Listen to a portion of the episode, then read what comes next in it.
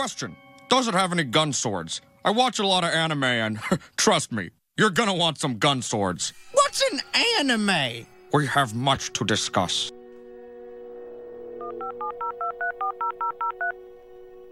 I'd like to share a revelation that I've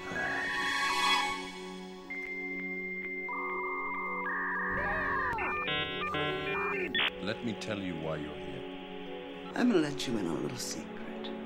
You're here because you know something. What you know you can't explain, but you feel it. Being the one is just like being in love. All I'm offering is the truth. Nothing more. No one can tell you you're in love. You just know it. Through and through. Balls to bone. You hear that, Mr. Anderson? That is the sound of inevitability. My name is Neo. My name is Trinity, and you better take your hands off of me.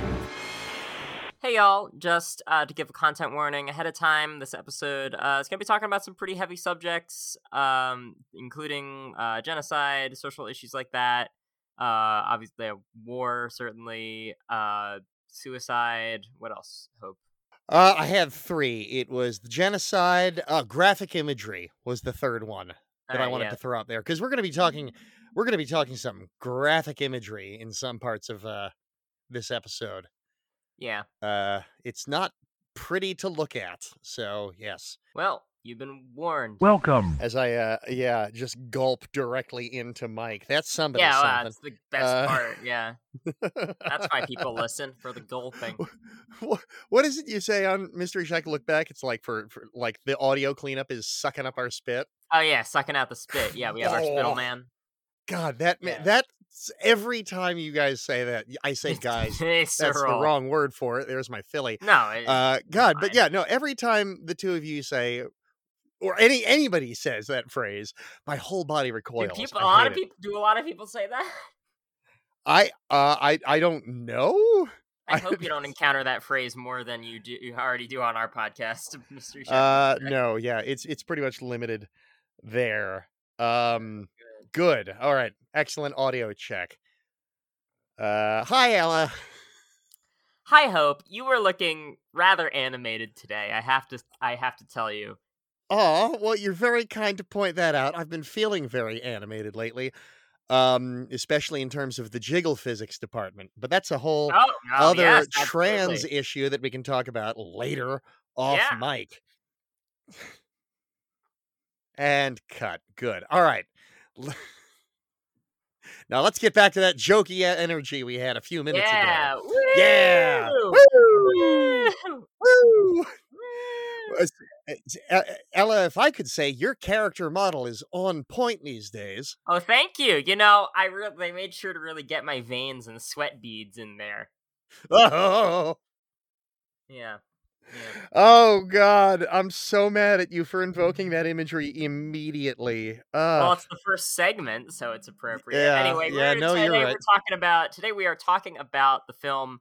Uh, we're talking. Blah, blah, blah, cut that. Cut that. Okay. Today, today we are talking about the Animatrix. Now, what is the Animatrix? It's not an anime dominatrix, though that would be awesome. It's uh, it's a it's a film. Uh, it came out in the same year as The Matrix Reloaded and uh, Matrix Revolutions. Came out uh, in between the two, or did it come out before? Uh, I um, want to say it actually was. Um, I, you you called this a film, which I immediately had like a gut reaction to because I only ever knew this as a direct to DVD like bonus feature for absolute nerds. Oh, wow. Yeah. Really? So like, so uh, if I'm getting my timeline correct, uh, Matrix Reloaded was released uh, May 15th. I want to say 2003 Yeah. and this dropped on DVD June 3rd, 2003. So just a couple of weeks after the general, just like two weeks after the You release know, of the I don't movie. think I. and- I didn't know that this didn't get a theatrical release. Yeah, I I, I, think thought it did. Wow. Okay. I think I would Huh. have noticed that personally. Yeah, No, I mean, I'm production not seeing now that I'm looking into it. I'm not seeing Yeah. any. uh production any- companies Warner Home Video, Village Roadshow, and NPV Huh. Entertainment. Doesn't have a link on Wikipedia, weird but because it's. I don't know. It feels like the kind of point in time, at least in terms of, of Hollywood and whatnot, where Well- this kind of could get a theatrical release. You know, Thank you for the absolutely perfect segue into how I wanted to start talking about this this fucking weird ass movie. Um yeah, okay, so uh, uh, this cycle happens every single month. I've probably mentioned it before, but it's like I spend three weeks thinking to myself, I don't think I have anything to say about X subject we landed on. In this case, the Animatrix. I don't know if I have much to say. And then three days before we record, I just lose my mind. It's like I have everything to say it's, the, about it's this. the uh, the architect is telling you about this cycle that you are that you are Exactly, of yeah, this, it's- this cycle. Yeah, I, I I don't feel particularly against uh, breaking this cycle because I'm delighted every single time. Um, but uh, so comes out a few weeks after uh, uh, the Matrix Reloaded. Uh, I get a hold of a DVD copy. I forget how or where through or whatever. yeah. Um, I watched the damn thing, but the problem was part of it had already been released. Like That's I had correct. gotten, So, I had yeah. gotten a taste of it. To quote the And, uh, Wikipedia, uh, it says four of the films were originally released on the series' uh, official website, which is a fascinating way for something to drop in 2003. Imagine Yeah, trying to watch this shit in 240p. Like you yeah, got is oh you finish the you, you finish the new spee mail and then you open the the, the Final Fight holy, ho- holy shit! You literally described something I did regularly in junior year of high school. Yeah. Holy Yeah. shit! But um, we actually but need no, to that's go. right. f- One of these one of these films did get a theatrical release. You want to talk about that? I do want it. In fact, we're gonna spend a whole episode talking about this experience. Uh, I'm pretty sure.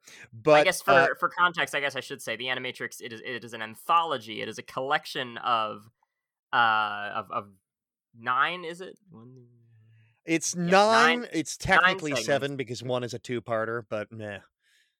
Or would that be eight? Wow, eight. I do math for a living. Jesus God! All right, keep going. No, but it's going. it's I would Cut I would that, call it nine. that, it's a, it's a collection of nine segments. Um, it's a collection of nine segments. Uh, they're all uh, animated by uh, different Jap- Japanese studios. Um, all all dealing with the world and lore of the Matrix. And yes, one of these segments was released uh, theatrically. Yes, uh, in the most unfortunate context possible. Uh, let's cut to the weekend of March 21st, 2003. I am on an incredibly awkward first date. Uh, I am 17. I am a happy. I have, you know, I'm going to be in the closet for another uh, 18 years, and then I my PTSD won't be diagnosed for another 15 years. I do not have my shit together. Um, And for And- a time, it was good. it wasn't though. It wasn't. That was Yeah, a no. lie. Yeah. That was a lie. But uh, this girl that I'm taking on a date wants to see a horror movie. I don't like horror movies because of the aforementioned undiagnosed PTSD. But that's okay because we're not going to see a horror movie. We're going to see a goddamn cartoon. It's called Dreamcatcher, uh, based on the book by Stephen King, and it's the most Mm-hmm. fucked up nonsense forever. Directed by Uh, the writer of uh, Empire, directed Return of the by- Jedi, yeah. by uh, Oh, Lawrence. Kasdan. Yep, uh, screenplay by William Goldman, uh, the guy who wrote The Princess Bride. Uh, Stephen Jason King. It's Lee got is in it. yeah, Morgan Freeman, Thomas Jane, Jason Lee, Timothy Olyphant, Tom Sizemore, and a Wahlberg. Not the one you'd want it to be, or even not that, because Why would there's you? none of I wouldn't want it to be any of them. To be yeah, quite uh, honest. exactly, exactly. Get out of here. But that movie, just to paint it real brief, is about shit monsters from outer space. Like you're like That's reverse most alien. Stephen King books are. Yeah, it's it's not a chest burster; it's an ass burster. And There's a single. based there's a single sentence on at the very Oh. bottom of the Wikipedia article on this film Dreamcatcher from 2003 that says, at the time of its release, Stephen King stated, "This is one of the very, very good adaptations of my work." that is He the most baffles me. disturbing. He that is the most disturbing hates, thing he forever. hates The Shining, right? He hates the film The Shining. Yeah, because it took Which a is- completely different approach to the from the book. right, but, and then he yeah. did his own version as a miniseries. Oh Christ. Okay, And- okay. Before yeah. we fall down a Stephen King rabbit hole, w- let's just say Yeah, uh, we've talked we've talked about it. Bonus episode. Bonus episode. Yeah. Yeah. Uh that that's going to be a whole thing. So I'm seeing this and I'm kind of geared up to see whatever this is. I certainly don't know it's going to be about shit weasels. Um Uh, but then, before the show starts, you get the final flight of the Osiris. And as soon as that Matrix text code started falling down from the screen, my little nerd brain started lighting up. So, for about seven minutes that night, I was having the best time. Uh, except for where it got really awkward about a minute into that short because I was on an awkward first date. Yeah, we'll So, talk about that too. Yeah, The yeah, fil- it was yeah. rough. I, I also Rough. not to. We will. I promise. I'll save the rest for the bonus episode. I just would be remiss not to say. In the summary on Wikipedia, I'm reading about Dreamcatcher. It says, oh uh, God. as children, the, the characters acquire telepathic powers, which they call the line. Stephen King, you know you're allowed to just call it telepathy, you fucking loser. Just oh no, it's the line. Oh no no no, it's the shining. Oh no, it's the power. It's the like just call. Can you can you're allowed to call a thing what it is. You That's- don't need a that's- stupid name for it. I I hate that. Thank you for sharing. Um, uh, f- full disclosure, I have not seen that movie since that date in 2003. So I'm gonna have a real good time watching that. Um, anyway, Well, so what we actually watched for this episode that's right. is the uh first, technically half, I guess, depending on Yeah. order. I was just going off. a weird. Yeah, the DVD seems to mix up the order. It looks like some of the segments are shuffled around, but the overall the the, the overall structure is the same. Um, yeah, That's I'm not. I'm not sure why. Uh, so just because it's confusingly laid out on Wikipedia, I'm going to read off the credits to each of the segments we covered all at once up top, uh, just to kind of get that out of the way. Fair enough. Uh, we did look it up. I'm pretty sure you can watch this on Amazon Prime uh, streaming. Why would you? Uh, yeah, yeah, exactly. Uh, I have um, I have the the Blu-ray from the big Ultimate Matrix Blu-ray release about ten I, years I back or found so. the DVD when uh, somebody I knew was moving and, and was giving a bunch of stuff away, and I was like, "Oh shoot, it's the Animatrix." You know what? I feel like that's the correct way to find the Animatrix. Yeah, It's no, like- and I was talking. I was like talking corn to in the woods. Yeah, I, yes, I was tell, telling my girlfriend. I was like, "Oh, have you have you watched this movie?" Because we were, I, I was about to watch it, and she was like, "I probably did when I was really little and probably shouldn't have been watching it." And I'm like, "I think that's, that's probably the best way to watch this." my cat is slamming into my microphone, so I apologize if there's any audio issues. Uh, no, that yes, Oh, that is the so correct Mando, way. Mando is our special guest for today. Um, Yeah, she's what- a little we- domestic terrorist. yeah, I'm trying to have my cat put on the no-fly list, yeah. okay. uh, and she Hey, hates speaking this of- couch. Speaking, hey, speaking of of flying, what if there was something that flew for the final time, such as the Osiris in the Oh, first Christ. segment, the one right, so- featured in the front of Dreamcatcher, the final Do you flight mean of the the Osiris? final flight of the Osiris, directed yes. by Andy Jones?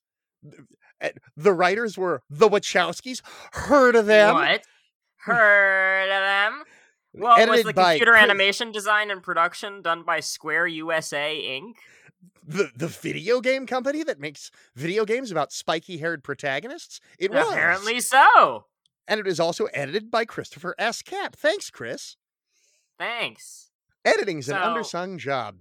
The final flight of the Osiris, from my understanding, Mhm. it is the direct prequel to Oh, uh, the, the Matrix Reloaded, and also the Frustra- direct prequel to Enter the Matrix, the video Yeah, game. I was gonna say it's actually the direct. I, actually, I'm gonna push my glasses back up my nose. Actually, it's the direct uh, uh, uh, uh, uh, prequel to uh, Enter the Matrix, the video Well, game but that came out in 2003. They do take, but I think Enter the Matrix takes place during Reloaded, right? Because Okay.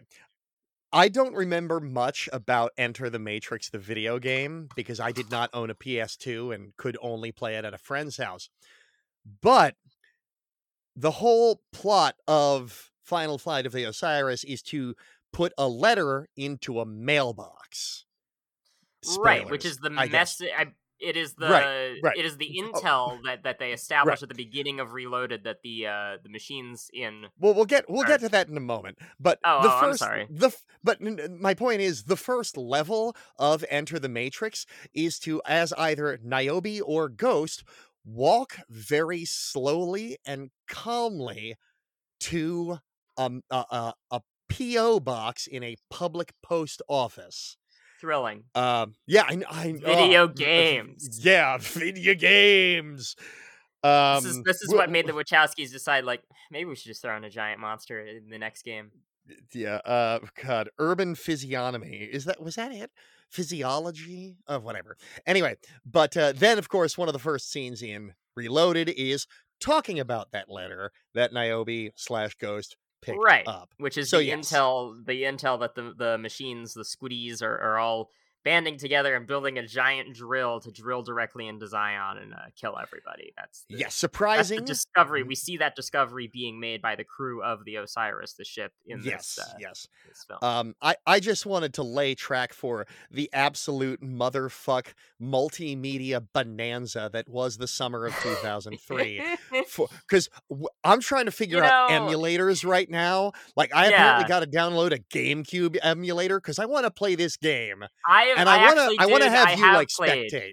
I have played a- have a, little played. bit of it on an Okay. emulator on an emulator on my own end. Although I have a Mac, so I'm not sure if it would translate. The, Nah, the- I'm sure the emulator itself. Um, There's ways. I'm at sure any there's rate, ways. yeah, I think 2003 in Matrix terms to me feels like if you took the entire MCU and tried and crammed it into a single year, where like, oh, to understand this, you have to watch this series of, of short films and also play this video game, and Oh Christ.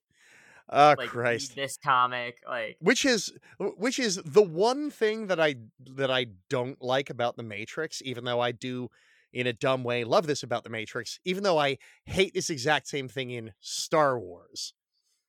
It's that I I don't need to watch seven seasons of a of a TV show Okay, to develop we feelings for a movie I watched ten years ago. can we have on the record that this time I did not bring up Star Wars to get Hope no, mad? That was Hope's yeah, own no, doing. No, can we have that? Can, can the stenographer make special? Let the record show. Let the record show. Yeah, yeah. Thank you. Uh, yeah. uh, Hope got mad about Star Wars. Drink. Um, yeah, I'm sure we'll get into that in the but fullness not of time. because of Ella. Put the glass down. it's Ella. Stop twisting my arm behind my back. Ah, ah. Um, I don't think that would be so- physically possible. Uh, I I am You're fairly very taller. buff. Yeah, well, thank you. Uh, I try. It was bicep day. Flexes into the microphone. Um, speaking of uh, speaking of buff people, the flight Oh, of. Osiris begins with perhaps the steamiest image you could have on a on an awkward seventeen year old first date seeing Dreamcatcher. Which is, I'm uh, sure. I'm in- sure you sound yeah. so much smarter than me on these records, just given how much of a stoner I am. But yes, continue. My God, this imagery in the first chunk of this. Yeah, so it takes place. The beginning is set in uh, the construct, right? Which is it's a very similar training dojo to what we see uh, Morpheus and Neo in in, in the first film. Uh, but this time generic it's a sword fight. wooden dojo. Yeah, kimonos. This time it's a sword fight, and it's like off the bat, it really shows. Um, you can really tell how this this film came to be, which is mainly that the Wachowskis are giant fucking weaves.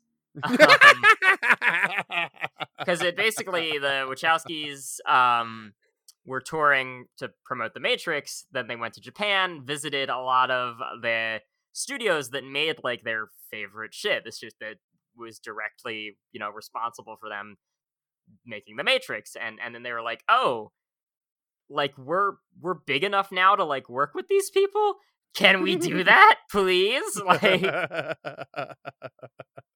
um, and and I'm sure it's purely because The Matrix was the first million selling DVD that Warner Brothers or AOL Time Warner was more than happy to write the checks for this nonsense. I'm sure. I, So, yeah, and. I think I think I think the Wachowskis probably knew that. I think that's probably when they visited. They were like, "Hey, so we can do whatever we want right now. Yeah. Let's do It's almost like this," they you had know? a Like, blank check. Yeah. Uh, whoa, that whoa, what an idea for a what an amazing idea. We there should be a podcast about that. Gets That's a great Google. name. That's Oh, a catchy no. name right there. Oh no, they have so much cooler guests. Oh no. I do think it's I do find it interesting how I don't know if it's often, but I hear it's one of those like if I had a nickel, where that it happened twice things where like I, I hear like stories of, of, of sequels or follow ups that come to be because the creators were touring the world or doing something related to that from the success of the first film. You know what I mean?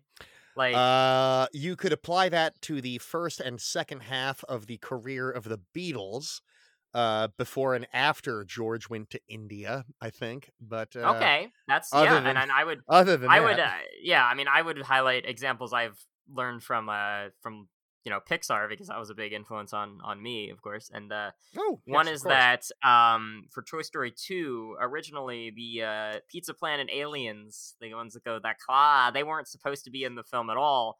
And then Oh, uh, the Pixar guys they went to Japan to promote Toy Story, and they realized how huge those characters are, uh, uh, you know, in in other countries. And they're like, okay, well, we have to we have to include them in this movie, and so that's they they put them in there because of that. Oh, Um, that's an- another example, uh, you know, take it or leave it, I guess, is that uh, the director of Cars slash ousted sexual harasser John Lasseter uh, went on a world tour promoting the first Cars film, and he said, "quote I kept imagining Mater in these scenarios in all these different countries, and that's what inspired Cars 2, where Mater is an international spy." You know what's really frustrating? Cars 2 is the only one I've seen because when I worked at Sam's Club, it was on about half the TVs in constant rotation. Can you imagine? Oh my god! Just all synced up, or, or or like or like one is like slightly off sync. Oh no, they were all synced like- up. I was I was good at my job. God damn it. Okay, you know Um, what? Fair enough. but, fair uh, enough. Yeah. I just feel like no. whenever I It go to when, like uh, whenever I go to the TV aisle, one is always like slightly uh, uh, well, it's uh, uh it's uh, uh, uh it was when uh James Cameron's Avatar got released on Blu-ray that I truly Mhm. begun to lose my mind because that movie was on literally every television every single day over and over again so, for about like, 9 months and I watched you, that Of course, you have a passion for physical media. You were surrounded by physical media at this job. Yes. Oh, yes, very much so. It was it was kind of wonderful for me, but uh, I had to watch fucking blue white savior fuckboy uh save the God. day a billionth time. Yeah. Uh I absolutely loathe James Cameron's Avatar. Different. that's a different podcast. But yeah, I Um, think the I think the opening being like, you know, they're they're there is just this very dramatic and sexually charged sword fight kind of oh my god. you know animated by Square of uh, Final Fantasy fame you know really yeah, this uh, was was this around the time of uh their movie Spirits Within? We I oh I have yeah. no idea Let's see. You know I think I really think uh I really think Kingdom Hearts should have visited the Matrix uh 2001. Okay, so know? right around when this would have been in production. do you think do you think Sora and Donald and Goofy should have visited the Matrix That would have been the best, actually. I think. I think I actually would have played the game had I mean, that. I can uh, eat no, but here's the thing: the villain monologues in Kingdom Hearts, Smith could say that, and you would, I would believe that it was Smith dialogue. Uh, yeah, yeah. Wow. like I'm gonna look like. Sephiroth quotes, like "Only death awaits you all, but do not fear. Fate is not to be taken lightly, Cloud. Can you not see your future? Can you bear to see the planet suffer, Cloud?" It's uh incredibly frustrating how well that works. I know, Um, right? That's what I'm saying. Yeah, that's no, that's really friggin' good. Holy Um, shit. I guess on the note of that opening as well, um, I wanted to point out I don't know if this is on the Blu-ray, um, but I I wanted to make note that the DVD um, begins with a parental warning. It says, Parental warning not intended for younger viewers. This animated program is based on the R rated motion picture The Matrix. It contains violent images and mature themes that parents may not find suitable for viewers under the age of 17, and that may be particularly disturbing to younger viewers, including intense and graphic images of violence, brief adult language, themes and images of an apparent teen suicide. Parental discretion is oh. strongly advised. And like, oh my god. yeah, no, it, it makes sense. I mean, No, The that makes Matrix perfect being a very sense. popular mainstream film, and also this being animated, I feel like a lot of parents might be like, "Oh, you know." well that on," especially like- in like especially in 2003 like I, it's it's not as far as i know on the blu-ray at all like the blu-ray just starts up and i think even uh, i want to say this blu-ray edition was released in like 2011 12 something like that but like in 2003 the concept of cartoons could be for not kids right, was right. still very foreign to yes. American I think- audiences. and I think that that connects to a question that I have, which will probably be a central question that guides us through this episode, and the next one, which is, is this the darkest Matrix movie? Um, which Oh, and and on that note, is the is this opening of Osiris because the, I think I'm pretty sure this was always meant to go first, considering it's the one that they it's the one that's most directly connected to the films. Number one, it's the one that's fully like CG animated in a way that was very oh yeah. This is like you know? full Final Fantasy spirits within like you know it, uh, it looks quote unquote photo real. yeah, it look it looks great when it's still, and then when it moves, you're like, oh okay, it's 2003. Hi. Um, um, and Would that have to do with just like the rigging of the character models at the time? Well, just like the limited polygons. Yeah, I think I yeah, I do think they they probably don't have like you know they probably have one like one thousandth amount of controls that a, a rig nowadays would have. you know, like Yeah, yeah. like there's probably there's probably more points of control in the average animated character's eyeball nowadays than than than the their entire bodies. It's uh, Um, it's it's the joke about like the cell phone that you use to look up cats and porn that fits in your pocket is a billion times stronger than what put people on the moon. yeah, the uh, refrigerator sort of thing, size yeah. computers. Yeah, exactly. Yeah, Um, but I I, rooms. They were the size of rooms. that's true. They had a door. like the you could just walk into the- your yeah. computer. joke on The Simpsons, like computers in the future will be a thousand times larger, and only the three richest kings of the world will own them. um, uh, but no, is this like nudity laden sword fight opening of Osiris? Is it intentionally placed? Because it, I'm gonna be real, has n- very little bearing on the rest of the plot of this film or the rest of the themes of this film. Um, yeah, it really has nothing to do with anything. incredibly, It is incredibly gratuitous, uh, which is what the Matrix does best. But is it there specifically to make a point of like being edgy? Like this ain't your baby animated shit. This is violent. This is sexy. Look at her butt. Look at her Hmm. boobs. You know, like is, I is that think it? I think they were trying to show off the technology, and I mean, to Oh yeah, yeah, and yeah, and I watch it for the plot. Yeah, right. right, exactly. I exactly. read it They for the were- they- articles. They were trying to show off the tech. Uh, I think yeah. Square Enix, if I'm right in remembering, they were trying to be able to license out the quote unquote actress that quote unquote plays the lead Uh, character in the yeah. film. Or Yeah, I, I think she got like a a Maxim cover shoot or some shit like that. Not the voice actress, the actual 3D character model could be leased out for other movies uh to have her just yeah so which is just insane and i think like the wet dream of george lucas shakes fist at God sky damn um And, smile and doing again her, i brought it up again Peeking, her peeking under the blindfold. Yeah, you did bring it up again. Her peeking Yeah. under the blindfold is also pretty front and center on like the DVD cover and the posters and whatnot it really is um, uh it's think just it's full their- view of this have we even said what we're talking about it's uh just this did. gratuitous shots have okay i my brain blinked and i'm like have we mentioned it's a butt oh, it is a butt. Yeah, there is a. it is But a you know what? I think the idea of it, it being a tech demo, now that you mention it, that does hold water because I mean, cloth is is difficult for for CG rendering. I think and- that's and why there's a lot of the- that going the- on. I think that's why the uh, the gis, if I'm right in remembering, they're not wearing Yeah, pants. One, right. but the the gis are incredibly short, and I No, think I that's think a that- combination. Yeah, no, go on. Well, I think it's a combination of two things, which is one, it's still very difficult to animate flowing fabric in 2003, and uh this this uh uh short is incredibly complex for the limitations of CG in 2003 really again pushing the same envelope that they try to push in the Burly Brawl and so, stuff like that and I like a girl with a short gi and a long katana. Uh, fucking love it.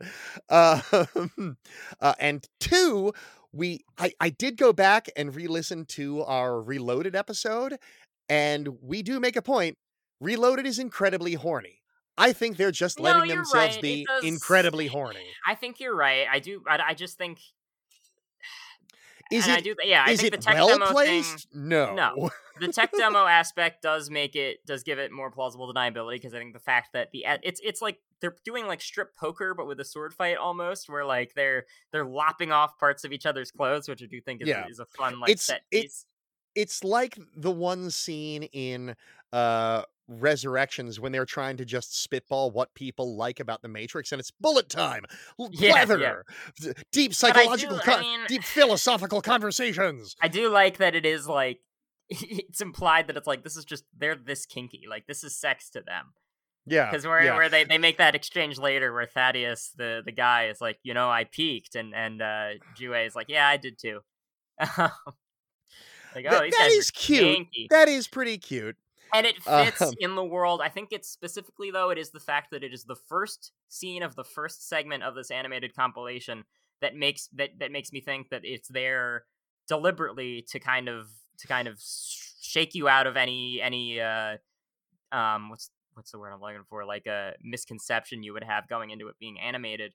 And on the one Yeah. hand that kind of that kind of frustrates me because it feels like it's going out of its way to be edgy. But on the other hand the whole film is like that so I can't really fault this one particular scene for being that No, and it's not it is- as well yeah sorry now, I just think it is pretty cool that what is possibly the darkest Matrix film in the entire series and franchise is the one that's completely animated. I think that is really cool, and I think clearly the Wachowskis have a respect for the medium and uh and they know what it's capable of, and and then this is a great demonstration. oh of it. absolutely they do stuff in the animatrix that they'd never be able to do in like a live action you know a 200 million dollar production um it's it's it's and i think this is the only horny segment in the entire film right i'm looking over the the feel like- episode list second renaissance not much sexy about that well, it depends Kid what you get off story, to.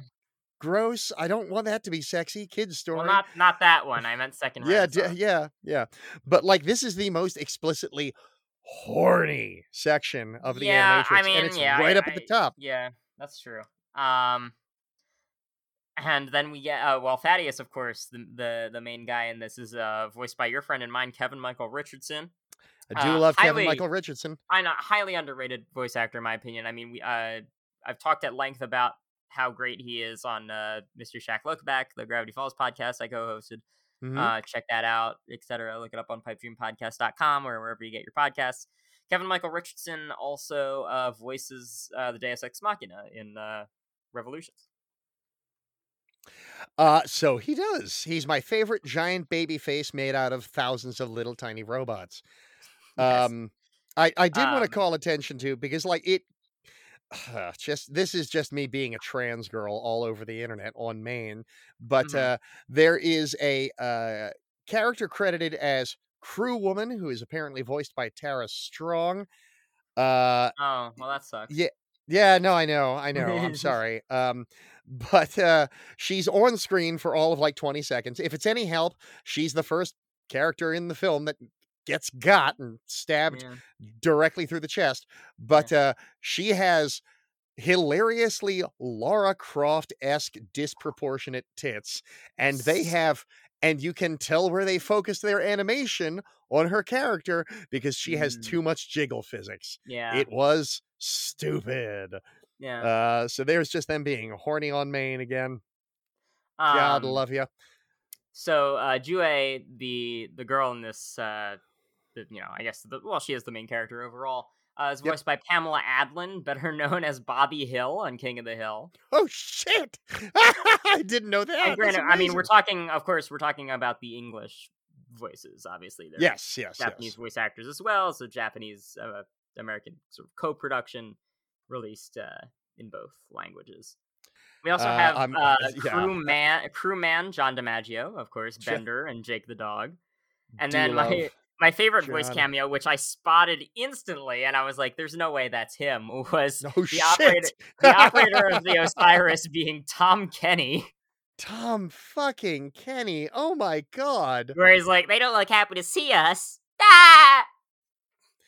That's We've got You put- squiddies, squiddies on our tail. Hi, Squidward. oh I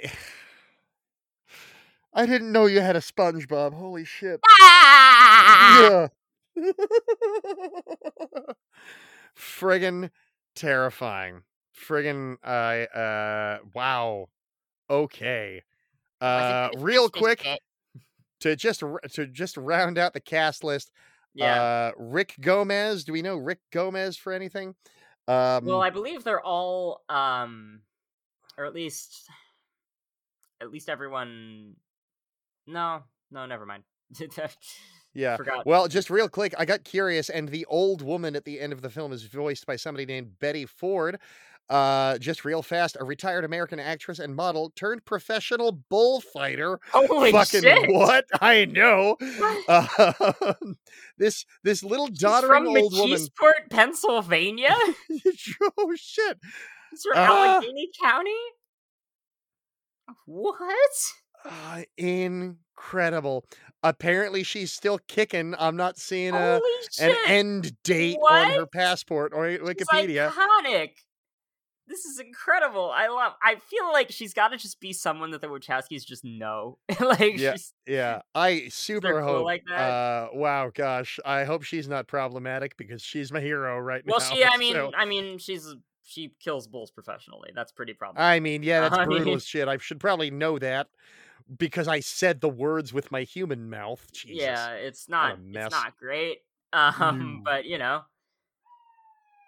Oh yeah. That's Well, she did go from bullfighting to acting, so right. Right. maybe you know maybe she And I learned her lesson. Um, yeah, I do love that. I do love the old lady at the end. I do love the. yeah. I was in my own little world, which is about as subtle as you're like my savior man, my own personal Jesus Christ. but this this this short swings rapidly from sexy sword fighting to holy shit that's a lot of A lot of sentinels sentinels, yeah. we should uh Warn him. kickstart everybody. the next big movie of the summer um Yeah. to, Oh yeah. Big movie. Yeah. All right. Yeah to a to a dual narrative where you're following the osiris in its final flight trying to shoot as many squids as possible and everybody dying and also uh jue doing what looks to be the most insane parkour through a power plant in tight leather pants where there's a Mhm. lot of inexplicable crotch shots and ends with a couple of seconds of comedy with a doddering little old lady. And I forgot Uh, how this one ended and how I like. I, I remembered that the that Jue dies, uh, but I didn't remember how. And I thought there's a shot where she turns her back to the old woman, and then they kind of spin the camera so that she's the old woman's on you know screen left behind her head. Then she, it, she moves behind the head, and then she appears on screen right. And I thought when they panned over, I thought she was gonna tur be an agent, like she was gonna have turned into an agent and shoot her dead. Yeah, yeah. Because she also had the sunglasses, didn't she? Uh I she had some sort of dark glasses. Yes. Yeah. Uh I just assumed it was they couldn't convincingly animate little old lady eyes in 2003 Mm, Probably because they had a hard enough time with uh uh like sexy mid doe eyes. 30s. Yeah, exactly. Exactly. eyes that you, where you want to fuck this CGI character, don't you? exactly. You you you're horny for this now. Pixels. Yeah. Um anyway, but it was it is kind of like the rogue one of Matrix properties, I guess, because Uh, everybody yeah. dies and it ends trying to send a letter to the larger resistance. Yeah, and it's and it's Um, also and it's also it's like hey, you know that thing you never wondered about? Here's how that happened. Yeah, ex- ex- it's st- this is why I hate prequels. This is the movie so about this much. is the this is the movie about all the Bothans who died, giving us this information. Oh Christ. Okay. Bex and I were watching Rogue One, and they like, well, these are the Bothans, right? I'm like, ah, no, absolutely not. Bothans are No, weird Bothans were for the- dog-like people. And they were they were Bothans have yet to appear anywhere in the main Star Wars on the franchise. Death Star on the Death Star two. That was the Yes, yes, exactly. Um, uh, so, like my my inner like eight year old just came out with a vengeance. I was Yeah. so mad at myself. Uh, gross human behavior. Resume. Okay, I think we're good. I will say uh, before we move on, as we move, you know, maybe move into the next segment, but uh, I I love an anthology. You know, like not everybody shares this opinion, but I love an anthology. I love a Treehouse of Horror. I love like I mean, animated, obviously. Oh, obviously the the don't know, I like- anthology a- episodes of Of uh, well the the anthology episodes of uh, Gravity Falls are just true, like yeah, bottomless pit, top little tier. shop of horrors. Yep, you're right. You're right. Grunkle Stan wins the football bowl. I just like you know I love eh, being able to experiment more, being able to explore stuff you couldn't in a longer form thing, and and take more risks. You know, I think it's really powerful. oh, Uh, and absolutely. even and even shows like the Twilight Zone. You know, like a longer form anthology. I, I love stuff like that. It it's oh god, I Al- do it love always the has Twilight Zone. inspired me. You know, since I was very very young. Watch the Twilight Zone like every New Year's sci-fi would have a marathon, and and I would watch it, and you know. Well, uh, I I can't disagree with you as we head into the second part, I guess second and third part of Yeah. the anthology, uh, which is the Second Renaissance parts one and two, Yes. Uh, Um, which is the most lore heavy thing ever made about the Matrix. Essentially, yeah, it's it's just a giant lore dump, um, and it fucking rules. Um, it's also just grim as fuck. Um, Oh my god, yeah. Uh, but here's but it- and and here's my oh sorry.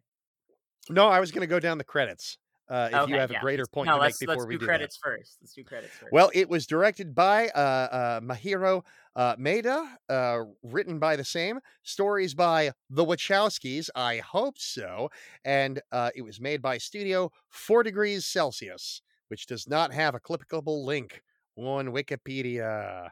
Mm, So I don't know what's up with them. mm. But they did produce a couple of segments here.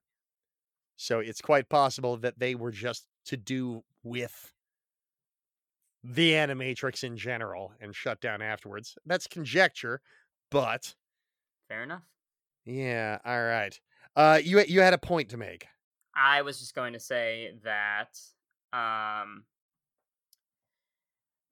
uh, oh my my Yeah. sort of thesis question for these two segments uh, I have that question I posed about the Animatrix at large about is it the darkest film but I also think for Second Renaissance itself I always go back to the question of does Second Renaissance ruin the allegory of the Matrix um because the Matrix at least the first film but also the franchise at large is about the rage against the machine, you know, like the machine Yes. being capital T, capital M, the societal forces and systems and and organizations that keep us down, uh, represented by literal machines um, that are that are not human. They're not feeling. They are coldly logical. They don't they don't love, etc. Um, and then we get Second Renaissance, which shows us not the machine, but machines, as in robots and androids and and tools that were created by humans to serve humans, and they are sympathetic. Um, and I It- and, and and in this, it's it's reframed sort of as as, as an uprising against oppression that just goes off the deep end, you know. But it, it is Oh, them acting far in and away, yes. But it is entirely framed as that as the machines acting in self defense, and I can't Well- figure it out if it's never I- said if it's if it's machine propaganda, you know, or or in other words, AI generated. But I'm um because it's I was paying attention uh. this time to like the framing where we get that this really groovy like all these like sort of fractal images and then we get this this like groovy lady saying uh she's the what is the storyteller um, oh yes, I should pull up that chunk of the Wikipedia. and huh? that she is showing you a, f- a historical file from the Zion archives i.e. the humans archives but even Morpheus said that the humans themselves they they weren't sure of the parts of this history, like who they said they weren't sure who fired the first shot, etc. Um, and I don't know. I, I just I think is it boggles my mind a little bit to think about this It's- one. I mean, this The this is unreliable narrator of it, It- you know. if you had asked me at any point, and we'll get into more details about this uh, a little later in this episode, but if you had asked me at any point in the past 21 years what my favorite segment of the Animatrix was, I would have said this, the second Renaissance, which was made by Studio 4 Degrees Celsius, which was founded in 1986, 36, uh, 38 years ago, and is still going strong. Good for them. I was wrong. Um, but because almost purely because yeah. I cannot tell you. Maybe it's a fault of my Wikipedia on my end, but um, could not begin to tell you. But the reason for that is almost purely because this is just so fucking lore dense, and I am personally in love with robot uprising stories. No, and I pretty- mean, me too. Like, pretty I much- love, I love it. I just wonder how it, you know, colors your view of the original films. You know, That is that that's true. Um uh uh I, it's tough for me to say because it part of what I love about the Matrix in general, and this gets into uh, what I might have gotten into a little bit with Rama-Kandra on our yes, uh, uh, Revolutions episode, but you do kind of realize that the machines themselves are not all cold, right. logical. They're not unanimous. eh, They're They not unanimous. do- yeah. Well, they do have emotions. It, you know, w- whether however they come by them, if not chemical, then by by by uh, evolutions of pro and complexities of programming or whatever. But like Rama-Kandra was able to love, as is shown in this segment of the Animatrix, uh, the machines can learn to hate and hate Right. and Right. torture with no purpose and Jesus fucking Christ. It's uh, gonna say the word a lot for this episode. Bleak. It is bleak.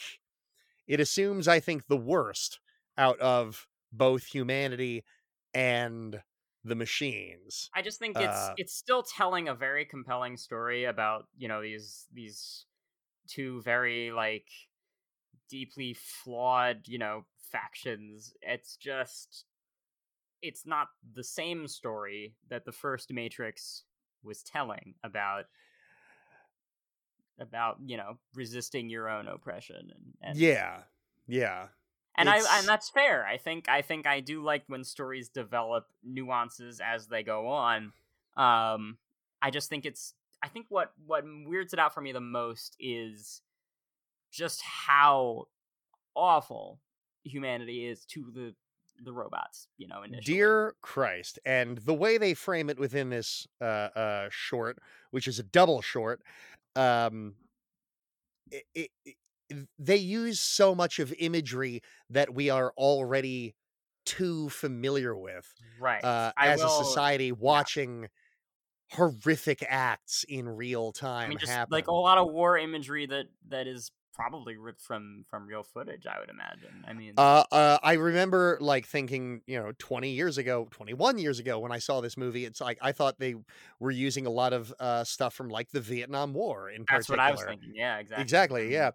to the point Um, where and- where it's I love the quote on like one of the news broadcasts about the the Million Machine March as it was called I think where the initial uh, android sort of uprising where it says uh Yes. Android androids and liberal sympathizers.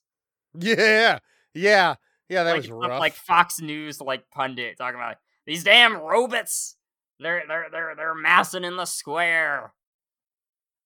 Um, I also I do love how you know simplistic and almost cartoonish the the original Android designs are, especially uh, especially when they're compared to the very complex monstrous machines that we see later on like like the the initial robot who kind of kickstarts this whole thing b166er he's which like uh, part- who who gets his own comic in the Matrix Comics compilation. Oh, nice. That's again part of the multimedia.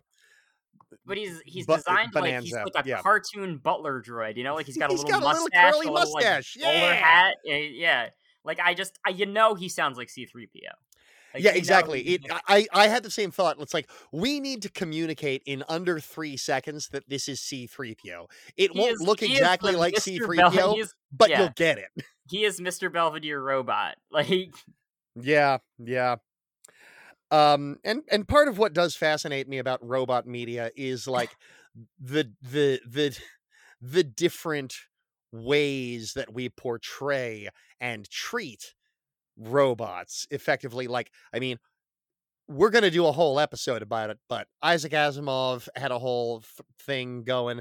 But just in terms of robot apocalypses, Terminator, Battlestar Galactica, this, um, uh, you could count Dune. Is Metropolis Unfortunately. Robot Apocalypse? Or I don't know anything about Metropolis. Uh, the film from 1927. Great question. I've never actually seen it. I'd be down to cover that, uh, since it counts as the earliest form of of uh, motion picture robot media. I Mhm. think that might Yeah. be a fun bonus episode. Obviously, I mean, I guess it's not really, it's not exactly a revolution or upheaval, but 2001 certainly, you know, malevolent rogue AI sort of uh. AI certainly, absolutely. Um, and then uh, Wait, you, you mean artificial intelligence? oh, there it is. Take a drink. Perfect. Yep, yep. Drink.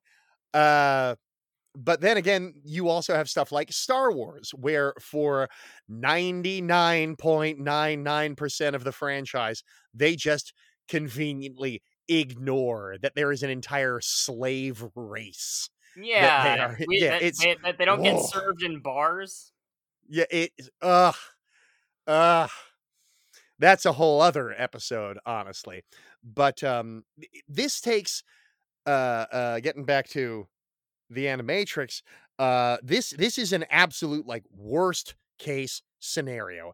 Everything that could go wrong in a civil rights uh uh uh battle goes wrong in the worst it is what makes possible. me kind of like do this like fan theory esque like speculation of like maybe this is some in some part machine propaganda because the the humans really are just cartoonishly, pardon the pun, evil. You know, about the Yeah. about toward the robots. Um, but yes, I think I think the elephant in the room should be addressed, being possibly the most haunting image ever put to film. Um, oh at least in my opinion, which is uh, a scene in which a a female android, a uh, who has like synthetic skin and hair and, and all that sort of stuff, um, gets beaten. Her clothes are torn off. Then her face and skin are torn off. She's like continually beaten and then shot. I believe. Yeah. And Um, the final words as you hear her, you know, about to get shot. As, She's as she's screaming. begging for her life. Yeah. Yeah, she's screaming. Her jaw can't move. I assume the servos are, uh, are broken, but her voice box still works and she is screaming, I'm real. I'm real. And I'm like, oh, that hit me harder than it's ever hit. Yep. in No. 20 that- oh, yep, Jesus Christ. So yeah, but even even aside from the obvious connection to real life uh, transphobic violence, where we have to convince people of our legitimacy and our reality, Yeah. it's just fucking haunting. Like it's, but it's Absolutely especially, It's especially haunting knowing that it was being, um, you know, written by two closeted trans women. Yeah, and again, that's well, I mean, we'll get to it a little later, but uh uh the, you see all of this imagery and script writing that can so easily like oh yeah no yeah they they they were trans the whole time holy shit um but you do wonder about that timeline like was that image included because for like shock value like based on pre-existing footage of horrifying things happening um or Yeah. is it just like a result of them being so deeply closeted? Again i'd love to pick their brains about their trans timeline but again don't want to do it because that'd be rude. Uh Yeah, and just, I- and I just gotta it's my fandom brain versus my human brain. I respect that they are very private people. You know. yes exactly Um, although i believe lily just signed up new, for a new project i'm excited about that Ooh, um yes um, uh but yes a lot of awful of- stuff yeah. What is? Is it not the storyteller? Who is that? That character telling the? uh the narrator of the piece Yeah. uh the instructor The is how it is instructor, is that's it. credited on wikipedia uh voiced by julia fletcher uh looks like she did a lot of work for square enix weirdly enough that makes sense. yep there you Um, go yeah, the instructor is not the narrator, but rather, I guess, the presenter of these historical documents referred to as files. Which, speaking of which, that reminds me to go back to the DVD. Um, this Mhm. menu goes so fucking hard, and I know I said that about the the Matrix One uh, DVD, but this one, everything Oh. is everything is themed. Like it is the the the the button to go to like the chapter selection is like like files one through nine. Like it's literally like it's written like it's code, and it's like yeah, it's just so. i'm cool. so jealous that's not on the blu-ray I gotta the- the send you mov- footage. the movie the- starts just as soon as like uh, just as soon as you put the disc in the player it's one of those autoplay fuckers damn Damn. Oh i'm so Disney jealous DVD was enhanced with Disney's Fast Play. God damn. it. Ugh. Um, Uh, but nah, and then the Disney does the- have the most gratuitous bullshit on their Yeah. physical media, but that's a different story. uh the there was actually I was looking at a clip of the I'm Real sequence, um, just to sort of you know gauge other people's insight on it, and I saw a YouTube comment I want to directly quote from two years ago by uh, aborted aborted orphan five nine eight five. Oh, uh, username, Which, uh, but we have no choice but to stand. No, I guess not. Uh, they said uh, when the Robo Girl to stand says, out of the way. But Yeah. the comment says when the Robo Girl says I'm real, I can't help but think of Morpheus in the first movie when he was making Neo question what is real. Um, which is a pretty good insight, pretty good connection, I would say, because it brings to mind like, you know, all things being socially constructed, residual self-image uh, as it Mhm. connected to transness and gender and you know she is this robot is stripped down of everything down to her her robot skeleton but morpheus would probably ask what is it about her that is less real than than, than anything else Uh, and I would argue the same.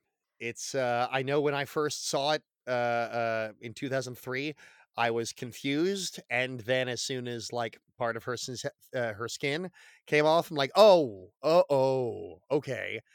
and i think the Uh, most haunting thing about it is the shot of her lying dead where part of her skin is still on and it's like her breast like her bare breast is showing which is like this, oh yeah, It's like the you Yeah, get the she- cold, the mechanical like skull face, and then you get this inarguably like human, uh, you know, feminine body part, just like in Yeah. the same frame. There, it's such a fucking good image. Um, is not good, oh, but it's you know, it's effective. Oh Um, no, yeah. I I did have to uh uh I I sat down to watch uh the these block of shorts and I, and I realized as I was hitting play none of these have happy endings. Oh no. I can't go to Well, bed straight after watching this. Yeah, Oh no.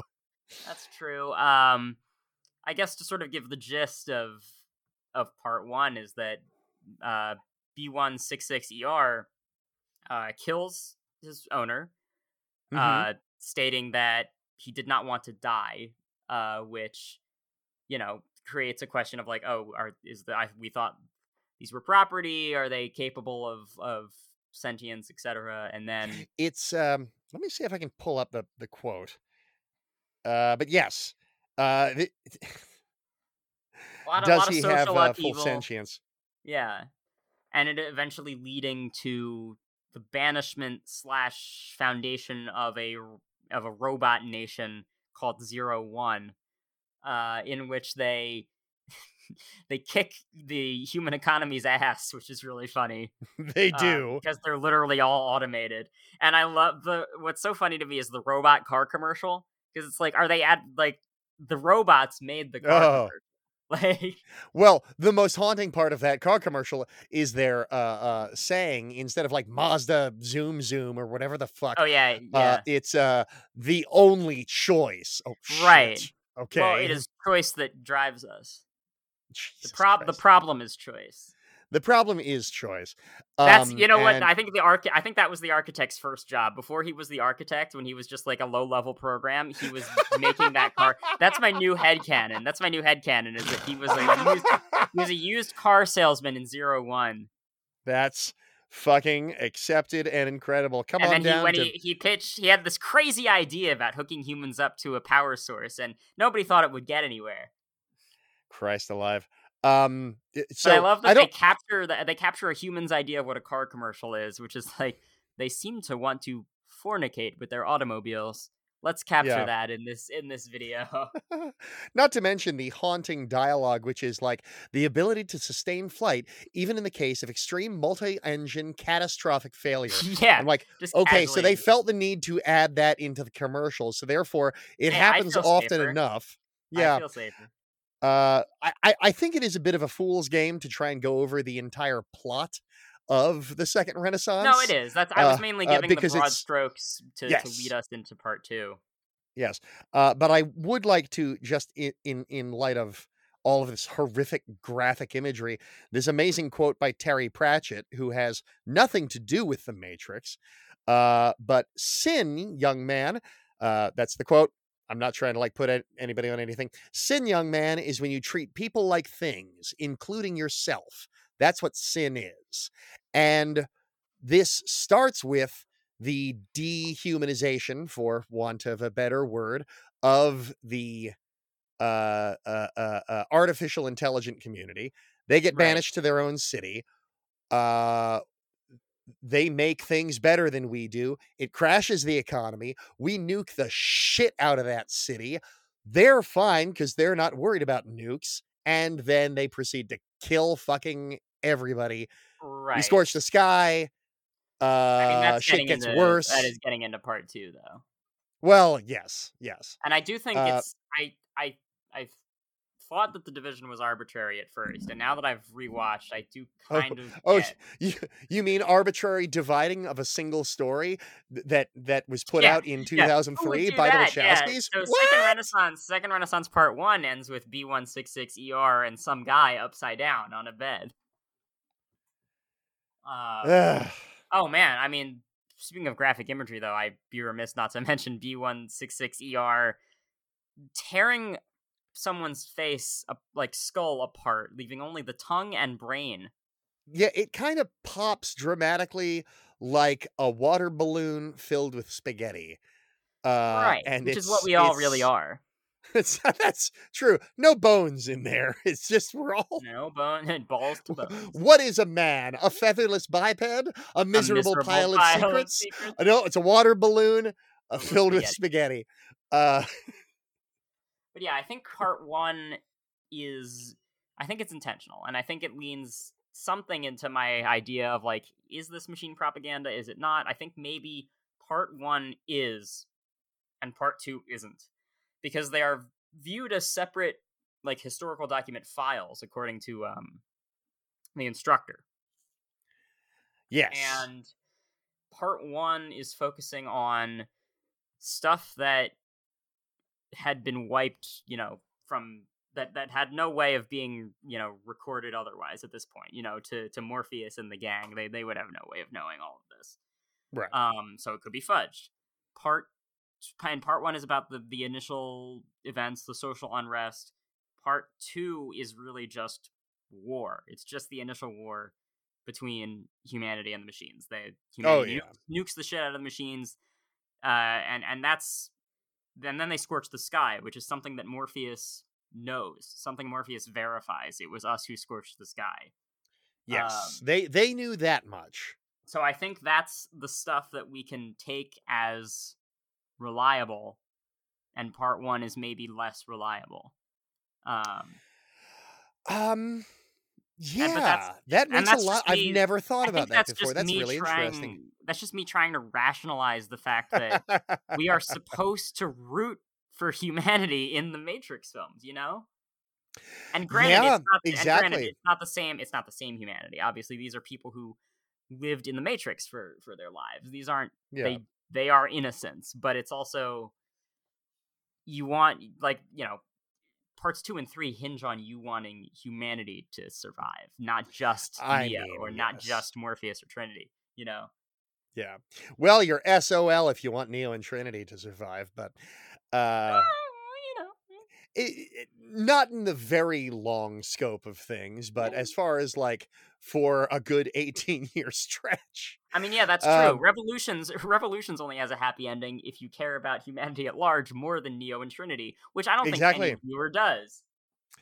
yeah, yeah, yeah, kind of a, and a- I don't and I don't think Second Renaissance helps in that regard, you know? No, no. I th- I think uh hmm. It, it it is a very bleak outlook in certain ways, especially from just the point of view of the animatrix. Sure. And I think Uh, I think the I really want to know more about this instructor character, you know? Like she's, It- she's it- a it- program- it's she seems to quite be a program possible- created by Zion, I guess.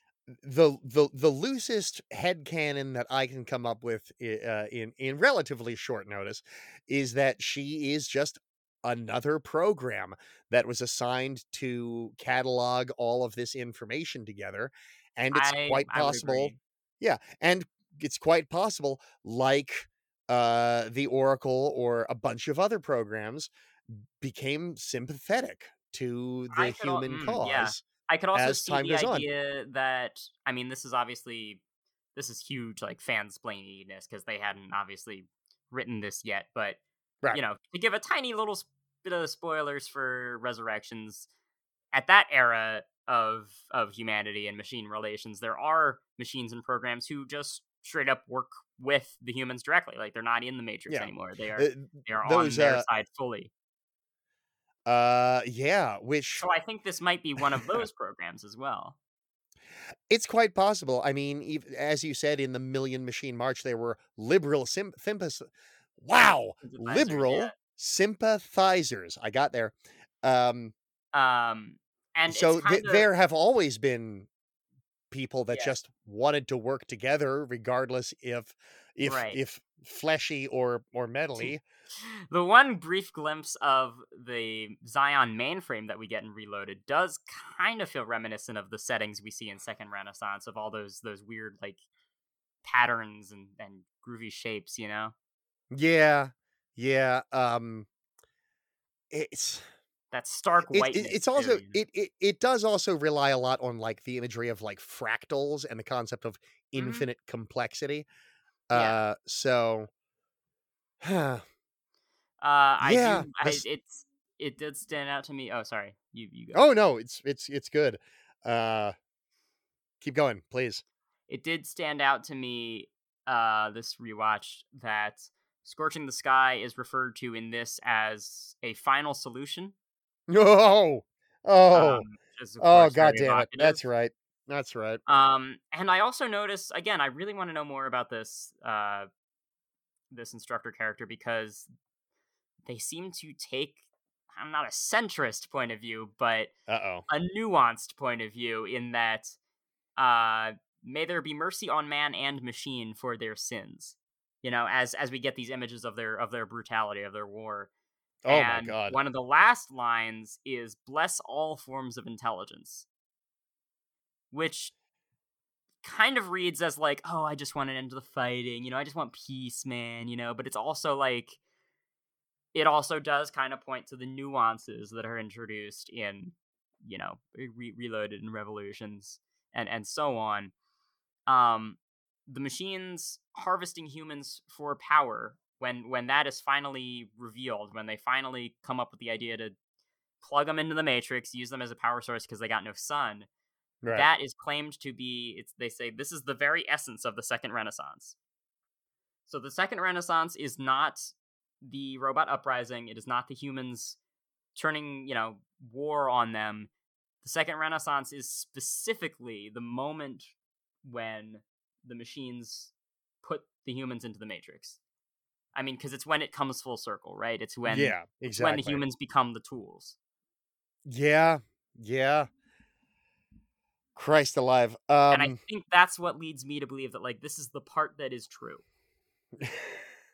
or at least That is true. that is fully believable. Uh, I I had never And really I, I'm, I thought about that someone before. probably you has a much someone probably has a much more detailed explanation that completely blows this one out of the water and disproves it, It- entirely. it- but that's that's mine. It wouldn't know? surprise me if, given the fullness of time, we revisit the Second Renaissance, especially uh, in its own special episode. Uh, not That's anytime true. And it will definitely it will certainly come up in future episodes. Uh, not the least of which being uh, Matrix Resurrections. Right, and also machine uprisings in media at large. Uh, nothing doing on matrix.fandom.com under the instructor. Just telling you things we already know. Female computer programmer who acted as a main narrator for the Zion archive. Mhm. Uh, God in heaven. Yeah. uh, Um. Oh, sorry. oh, no, I'm just, now I'm getting lost down Wikipedia. Zion archive. It- It's fine. We're good. What Uh, want- uh, the other thing I wanted to bring up is Sure. before we before we move out of the second Renaissance, if that's where you were going. Yep. I wanted to Hit say that um, so this segment got an entire episode dedicated to parodying it in the Cartoon Network show Codename Kids Next Door. What? Yes, the episode is titled Operation Archive, uh, archive being an acronym for Ancient Recorded Children's History is Very Enlightening. Every title Yeah. of that show is like an acronym because it's a show about, uh, if you're unfamiliar, it's a show about a, a, an, a secret agency of children fighting against the tyranny of adults. It's very much from a kid's perspective, but it's Tha- That's but it but but like the their tech and their their like systems are like very real like it's not imagined they're like really secret agents it's very it's very interesting what's real and what's not but I, I that was a little after my time. I I was vaguely aware of it, but that's amazing. Yeah. All right. it's a it's they a did a they did a parody episode Yep. of fucking the second Renaissance. and it's essentially Fucking about what? it's about relations between adults and children and how things got to where they are now um it is a historical database file narrated by the character number one um and Yeah. it's that is essentially in the beginning earth kids ruled it was only there were only kids and then kids got bored and they created adults uh and then on the kids next door fandom wiki it lists specific references being Mr. Wigglestein, the adult who was the first to spank a child, is a reference to B166ER. Um, That's terrible. I love it. There is uh Childland, which is sort of their their zero one. Um, coffee is to the adults what solar energy is to the machines. Uh, so they they cut off their their power source of the, the adults being coffee. Um, and the plot twist is that it is all uh, a a school uh, oral report uh, in class that he is giving. Um, but of course, it's it's it's all true in in their lore. That's incredible. Oh my god. Of all the fucking things, this Yeah. what? and it's got the tone of it as well is uh Perfect. like it, it gets very like obviously the tone the the content is light but the tone gets I very was- dark you know I was gonna say, uh, I hope there's no uh, uh, uh, sp- spaghetti meat bag water balloons in it. Um, no there might be literal that. there might be literal spaghetti water balloons That would be terrific. Um, I'm gonna have to. I'm gonna have to watch that. Holy You shit! should, yeah no please do please do Oh, I'm sure absolutely. it's- i'm sure it's streaming uh nowhere because it's a warner brothers uh Ah, fucking Warner Brothers. All right. Well, moving on to another Warner Brothers project. Um, glorious parent company, Warner Brothers. uh, so is this the final segment we're going to be doing this evening? I think. Yes, I think uh, Yes, you know it's funny that I would mention Kids Next Door because the next one is all about a kid, specifically Kid. You You remember what? I- Kid, right? Well, this is I am Kid's del- story. Fuck you. well. That's what it feels. Okay. That's what it feels like Kids anytime sto- that when the title card comes up, it feels like it's telling me "fuck you." Like Kids story. All right. I would have right. preferred Mouse's story. Oh dear. Toy What about Maggie's story? I'm sure you would have preferred Ma- Maggie's oh, story. Maggie's story. Oh, Ah, man. fuck Maggie yeah. Tell me her story all night. Directed by I apologize in advance for my pronunciation of this. Uh Shinichiro Watanabe, uh written by the same, story by the Yeah, I would. If I were to take a stab, it would be uh, Shinichiro Watanabe. All right, that that that tracks good. All right, uh, and studio by Studio Four Degrees Celsius. Studio by Studio is just how it's listed on Wikipedia. Uh, oh, did you say that's- that that was the studio that did Second Renaissance as well? I'm pretty sure we did, yes, because I felt bad for making assumptions about their longevity as a company. Um, but Kids Story, I'm actually really glad we're ending on Kids Story tonight. It is Um, arguably the one that has a happy ending. Um, it has a happy ending because Kid kills himself, and then I'm happy. Um, yes. I don't like that character very much. Hope. I can tell. so the character of Kid has been previously maligned on this show.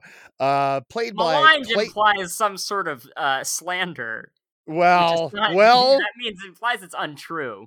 okay, this is going to be our first uh, first antagonistic episode of uh Matrix Reclamations. But just as real quick background information, uh he is played by in uh this and Reloaded Res- Revolutions uh uh Clayton Watson who An was born in man. an, uh, who was born in 1977. He is presently 46 years old, which means he was Could have passed for 25 sixteen. What are you 25 talking when about? it, the character does not work live action, I think, at all, as played by, I will- unfortunately, yes, Clayton, you're no right. shame to you. You did your best as a fresh face, like, gosh, golly gee, Willikers. The, uh, the Um, performance is fine. Yeah, the performance is fine. It's just the casting and the writing of the character. Yeah, it's, it's, he does not read as 15. That just reads as a shaved man. I'm so sorry. Um, Which they all are in the in the Matrix pods, I mean, yes, but but not this Matrix pod. not this not not this matrix pod but uh i always dread kids story whenever it comes up honestly it got to me this time i i honestly think kids story might be my favorite Whoa. okay. of I, See, i'm and- and coming out hot Me, you were texting Coming me out hot. earlier, You were texting me earlier, like I don't think I'm gonna have shit to say about World Record. I'm like, well, what if you say World Record's my new favorite? You know, like yeah yeah exactly so i'm like this made me even more excited to rewatch the rest of these it's like oh shit am i gonna turn around on all of these yeah. uh 21 years later but Yeah. yeah, kids story uh it features clayton watson keanu reeves carrie ann moss kevin michael richardson uh john Well, I mean, notably, it's the only one that features Neo, yes uh which ties DiMaggio and, directly uh, into James Arnold Uh, Taylor. ties directly into dialogue uh spoken by just these two characters in the matrix reloaded like you saved yourself kid uh which is kind of cute that Okay, neo named kid that's but uh I guess because Kid is, you know, he's this wide. In Reloaded, we meet him as this wide-eyed, you know, Neo fanboy, as a lot of people in Zion have become. Um, I just think, But make no mistake, that He is the widest eyed Neo fanboy. his name is Kid because Neo just called him Kid. That's so. I know. I can't tell if that's the right kind of stupid or not. It's um Sometimes I, I- say things are stupid as a compliment. I'm gonna come to my loose defense here in the future if it turns out that I go back to hating Kid and his story, but maybe it's because I was grasping at straws for just some sense of hopefulness uh in After in this watching experience. Osiris. Yeah. that's fair. Um it's definitely important to have, um, but it's also it's not without its you know weight either. It's not just a. It's not exactly. I I think it I think it uh, uh, this is the correct way to approach Kid as a character because you're able to draw him at the age of 15 right. in high school and he Or- comes in a- across as 15 in high school. artistically, this is definitely one of the ones that stands out to me the most. It's got this really loose, you know, bumpy, Oh. scratchy kind of style. I, I do think it. I wonder if it's partly rotoscoped. I do feel like part of it is, but then part of it really just kind of goes off the rails and does all these really dynamic, stretching kind of movements. Oh, and it's um, it's absolutely fabulous. But yeah. I think the um, rotoscoping really helped. You know, I feel like uh, some people will deride rotoscoping, which, for those who don't know, it's when you take live action footage, trace every frame, and then you effectively create this almost uncanny kind of looking animation. And some people kind of get on that ab- as as like a, a cheating or a shortcut, but I, I don't think it's either of those things. I think it has its own unique effect and its own unique place among uh, animation as, as it- it adds to like the otherworldliness of what should be just a normal high school misadventure. Right, exactly. And that on that note, I love the exploration of a school setting is another instance of authoritarian oppression because we didn't get that with adult, you know, quote unquote Tom Anderson at his job. We didn't really we didn't see a school setting in the Matrix at any point. Exactly. And I feel like I should mention, just because I did click on his name just now, uh, the director is best known for directing the critically acclaimed and commercially successful anime series Cowboy Bebop. So there's Oh, there's wow. that right there. It's like, okay, Um, I see it. his uh kid keeps getting referred to by the teacher uh, as Mr. Popper, and I kept thinking about Mr. Popper's penguins. That has nothing to do with anything. Just, just made me think of it. Um, Um, but we should mention, like, just that I, I, if we haven't already, this is the segment that includes uh, depiction of teen suicide. That's Uh, correct. Specifically in that kid, you know, he's going through kind of the teen angst period of his life. He feels isolated, but specifically he feels that splinter in his mind. He feels that something is inherently off about the world that he's in. And he can kind of sense that he's in the matrix without necessarily being able to put it to words. Um, so he goes to the computer, kind of like Neo, has a conversation through the computer, again, much like we saw with Neo. Um, then gets the call, the call to adventure from from Morpheus on his cell phone in the middle of class, and uh, gets in trouble. Nearly, you know, has to outrun some agents, and yeah, then uh, plummets off the uh, the roof of the school. Uh yes. Uh he does have uh that uh, he, he has a uh on-screen conversation with Neo on his computer. Uh the the fucking phone call. I love that that it's Neo on the I- phone. Is it? Well, I thought it was Morpheus. Uh you know what? I had this experience 21 years ago, had it again this time. When you remove the visuals of Keanu Reeves from Keanu Reeves, Keanu Reeves does like not sound like Keanu Reeves. Yeah, it it's sound uh like anyone. it's a li- Well, he that never, he is Keanu says, Reeves. He never says "whoa" or anything. Like yeah, that's it's also that's our it's hard to tell. It's hard to That's our tell when it's, Keanu Reeves calibration. it's hard to tell when it's Neo when he's not constantly asking questions. You know? It is odd to hear Neo as a source of authority because yeah, but it in- does. I mean, it does tie into the last scene of the first movie where he is he now he's the one confidently talking through the phone of like, I know you're out there. We're gonna get you. We're gonna, you know. very true, kind of very true. But it is legitimately Keanu Reeves and Carrie Ann Moss Mhm. returning as their characters, which is nice. Um, and they they comment on the fact that they didn't. Th- what is it? Self. uh They have some matrixy term for it. Oh, that's great. Hang on, I've found the transcript So, online. there we go. Self substantiation, uh, wherein you know just by committing suicide in the Matrix by jumping off the roof, he has kid has jolted his body out of the Matrix pod and into the real world. Whereas Neo, you know, needed the pill to identify where his body was, so that the the uh, you know the the, the ship could pull him out. Yes. Um it, it's it's it is something I want to talk about in a future episode. Uh, that's going to have a whole other kind of trigger warning attached to it. Right. But um, this this this return to the imagery of jumping off a building. Yeah. Uh, that that that uh, the Wachowskis do keep drawing back to for various reasons that they have spoken Mhm. about. Um, Right. Yeah. yeah, uh, it is interesting to see this in 2000, like thinking about it, them making this in 2003 and then returning to the concept of leaping off a building in 2021 In in Um, resurrections. yeah, I do think in Resurrections. Was, Yeah. It was specifically. I think it was Lana who was who talked specifically about Yes, it is Lana's story. imagery um, of of a of standing on a subway platform, and just kind of you know have having those kinds of thoughts. Um, I'm not obviously not going to get into the details. It's public information from interviews. yeah, that that, that, is that is her story to tell. yeah. Uh, but uh, just within the context of this as their creation, and for them to keep returning to that imagery, Right. I think it's it's and worth yeah, it's worth bringing that up. Yeah. and have different results almost every time. In the jump program in the first Matrix, Neo just, you know, Looney Tunes it into the concrete.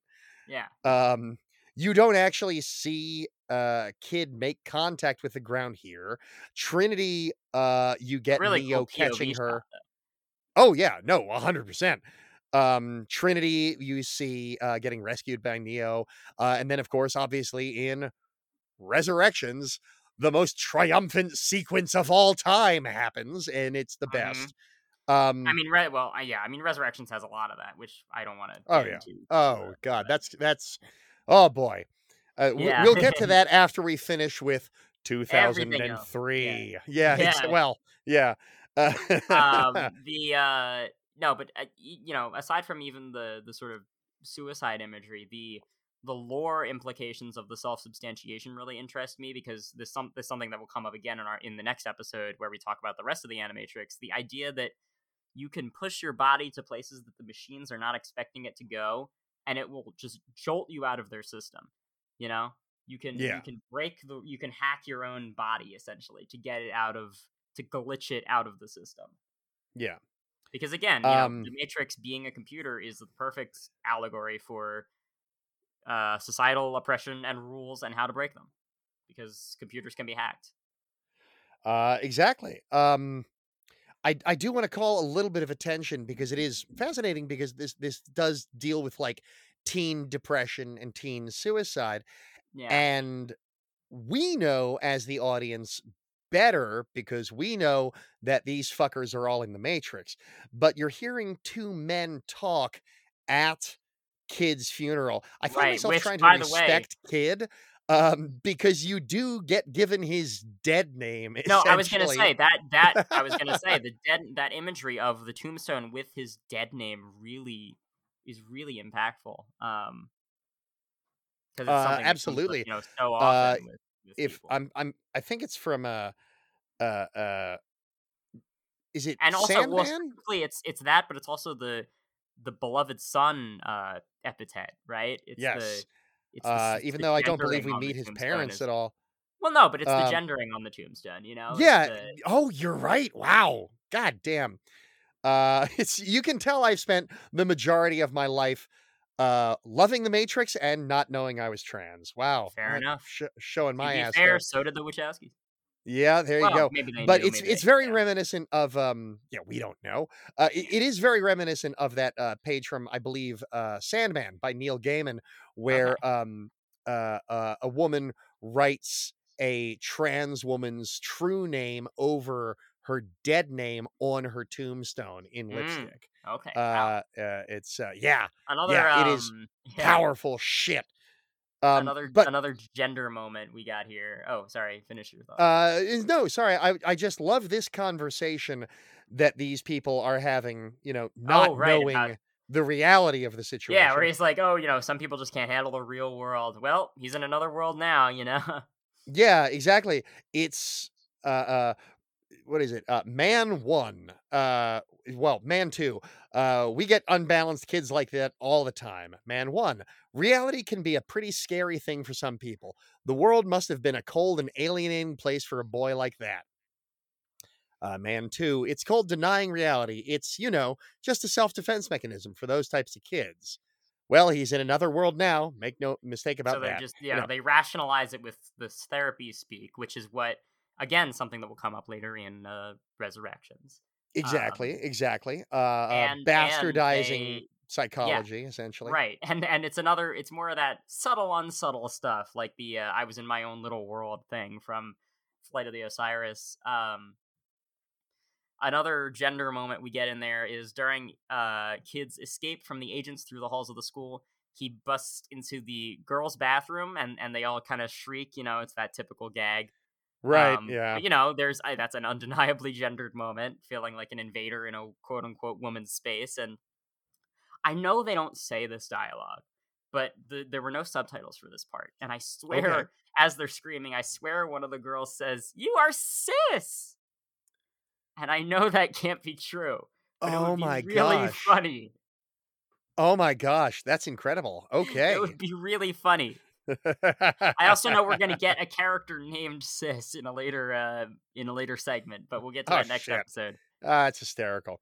Um, but that kind of like bastardization of psychology and denying a person their own agency by claiming that they were just deluded or whatever. I mean, yeah, I mean, that, yeah. Now that you say it like that, I mean that gets weaponized against trans people all the fucking time. They get mental Eh, all the illness fucking thing, you time know? exactly but it it i had forgotten this and this right here is why i think i love Kid's Story so much suddenly because the final image of the short is his uh on-screen text conversation with neo where he types out who are you am i alone and it's in Right. that it's in that uh green, sci-fi yeah. green matrix font and you see neo's response which just just reading this as a trans person knowing all i know about this series today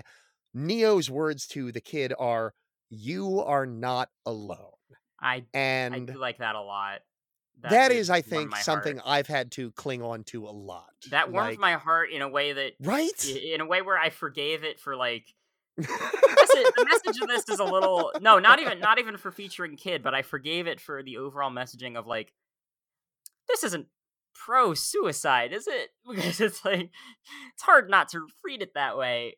In that yeah killing himself in the Matrix is what allows it, but you know it's I, I I do think there is a uh, a line, a delineation between a a suicidal leap and a uh, I'm going to call it leap of faith. leap of faith. Yeah, no, we Um, can definitely. Y- you do have to start reading metaphor into this because I agree. Yeah, yeah, especially it's, uh, especially mm. within not only just the film The Matrix, but in the literal Matrix. You know, nothing is literal. It's you could just as Exactly. easily make it about like you do kind of have to be reborn. You know, as a trans person, you're reborn. You are you Right. become someone In- else. You know, in in the real world of like flesh bodies, we can Flesh question. Yeah. right in in this in in the spaghetti verse. Um, the spaghetti. there as we all know there's no spaghetti in the matrix Yeah. um that's that's why here in reality we have spaghetti the olive Yeah. garden is not right anyway uh just inventing the most You're insane here, head Mr. cannons Anderson, your family. just like me there are unlimited breadsticks Breads, yeah, unlimited breadsticks, unlimited bread smiths. but like in in reality uh we can lead ourselves to question rules that we never thought to question rules like the gender binary in the Mhm. matrix we can question rules like gravity and the- Yes, i and i would binary. implore our audience to definitely not ever question gravity please Yeah, gravity's gravity's kind of here to stay well, It's one of them- Falls. it's well well Mystery Shack Lookback on pipedreampodcast.com. um, one thing that does unfortunately crack me up in the most tense moment of this uh, segment is Mm. this fisheye lens shot of kid's head where like his his eyeballs are just like bulging out in two different directions and i know it's a it's sort of a commonly used shot in anime like i don't really know what it's called Um, uh, where it's like that super hyper like fisheye lens Yeah, on like the middle like of the forehead. There's like a meme of like uh the camera angle in an anime when a character is about to go insane, and it is that exact like shot. It's like, it's like Yeah. from their forehead, and their eyes are just bulging outward. Um, I wonder if and that has a trope effective. name. I don't know. Is the thing like It's- if it did, I would be able to just identify it. Uh, that would be nice. If anybody knows the trope name of that face you make in an anime when you're about to go insane, Yes, please, please. tell us. Uh, I would love to know, know. Matrix Queer Pod on uh on Instagram. Yep. Uh, Matrix Reclamations at gmail.com, I think is the email. I we think. Um, but yeah, that that that final shot, considering all of the context, uh, that has that and the past twenty one years of having all of this context build up around me, uh, it's been a Yeah, long time since I've it- it rewatched is- Kids yes. Story. This is It is probably the first time I've watched Kid's Story. It is Matrix Reclamations at gmail.com. But yeah, no, it's Okay, good. Yeah. it's not one of the ones that I would want to rewatch, you know, uh, on a Yeah, whim. But but it- but but this it's time good. around, Yeah. considering recent tr- queer history, ugh, Mhm. uh, it, it, it felt incredibly powerful to be reminded the you, you are not alone, not alone. Yeah. Uh, Yeah. yeah, it's uh, it hit me. Um, It hit me harder than I thought hit. it would. I mean, similar to I I feel like the thing in Second Renaissance always kind of hit me because I watched it after I had come out, um, whereas you had seen Mm. it, you know, long before. But Oh god, yeah, I, I no. think at that point though, the "You Are Not Alone" didn't hit me as much as as because I think I was just too absorbed in the kid of it all. Like I fucking hate this guy. Um, I can't which, to be again. fair, I Neo- can't blame Neo, you. Neo does too. You know, Neo does too. But he also acknowledges, like, look, he's the annoying kid in like your GSA club. Like, you just gotta like, he's he's part of your community. You know, like you gotta. Right. You gotta Right. Um. It's boof. Uh, but yeah, that is. Uh, do we have anything more we wanted to say about this half of the no, I think so. I think we're. I think we got a nice chunky, uh chunky chunk episode right here. We do have a nice, fine episode there. Uh, we do have a lot of more interesting stuff coming down the pipe as well. Uh, uh aforementioned uh, emulators. Right, we're gonna be But, uh, into the video games that came out this year with the Matrix, and maybe I don't know. We could try to get to the Matrix online somehow. I don't know how, or we could just watch, Uh, well, watch cutscenes. I guess, right? well, so, uh, I, I think that's going to be a lot of reading off Wikipedia. But there's also the video game. To be fair, what have we done this Neo. whole time? Yeah, yeah, I mean, too. but yes, yeah, that's very Enter the fair. Matrix and Path of Neo for sure. But uh, more pressingly, obviously, stay tuned for our second episode about the Animatrix, where we will cover uh, program, world record, beyond a detective story, and matriculated. Uh, any you uh, particularly re- excited to revisit in those? Uh, Uh, I- I'm excited record to give for a. sure. I think I want to do. I want Okay. to really. Want, I'm excited to talk about world record because I think it right. intrigues me, and I think you said you might not have anything to talk about. So hopefully, I I'll be able to I you. don't have any particularly fond memories of World Record, but now that you're so amped about World Record, I'm kind of like excited to it. rewatch. Yeah. well, I uh, yeah, that about settles it for me then. Uh, I think we're ready okay. to. Um, I think we're ready credits. Yes. Uh, I have been Hope Lichtner uh, at Hope Lichtner on most forms of social media. Uh, I've got another podcast uh, with my good good friend Bex where we talk about uh, cartoons, specifically Ducktales 2017. We just started season two. Ella's been on it. Go listen to that episode. It rules. I did. yeah. And uh, that's all I got going on. Yeah. Uh, well, I've been Ella Cesari, uh, at Drawn Without Ref on all the things. I've uh, got some exciting things going on. Maybe they'll be announced by the time this episode's out. Maybe they won't. Um, but you okay. can follow Well, me keep there. me posted, certainly.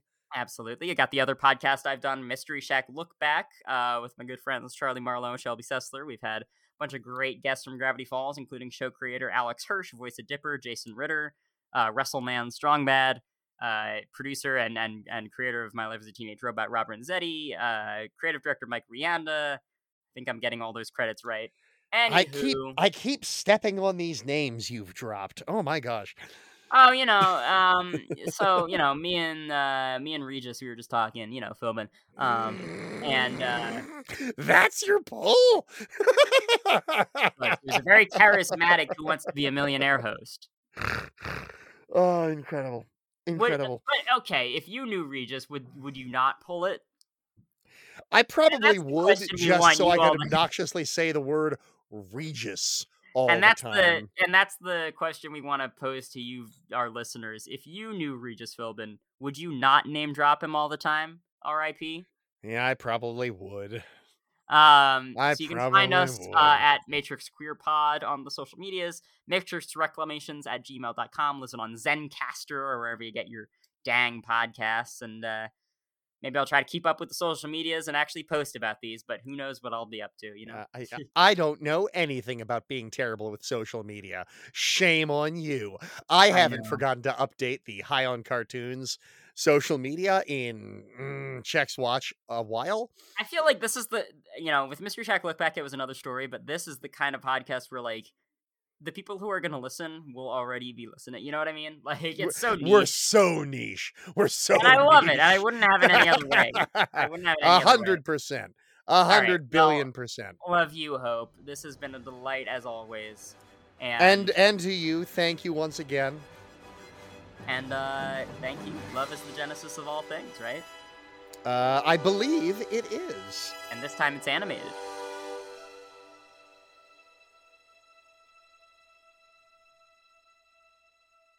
Goodbye.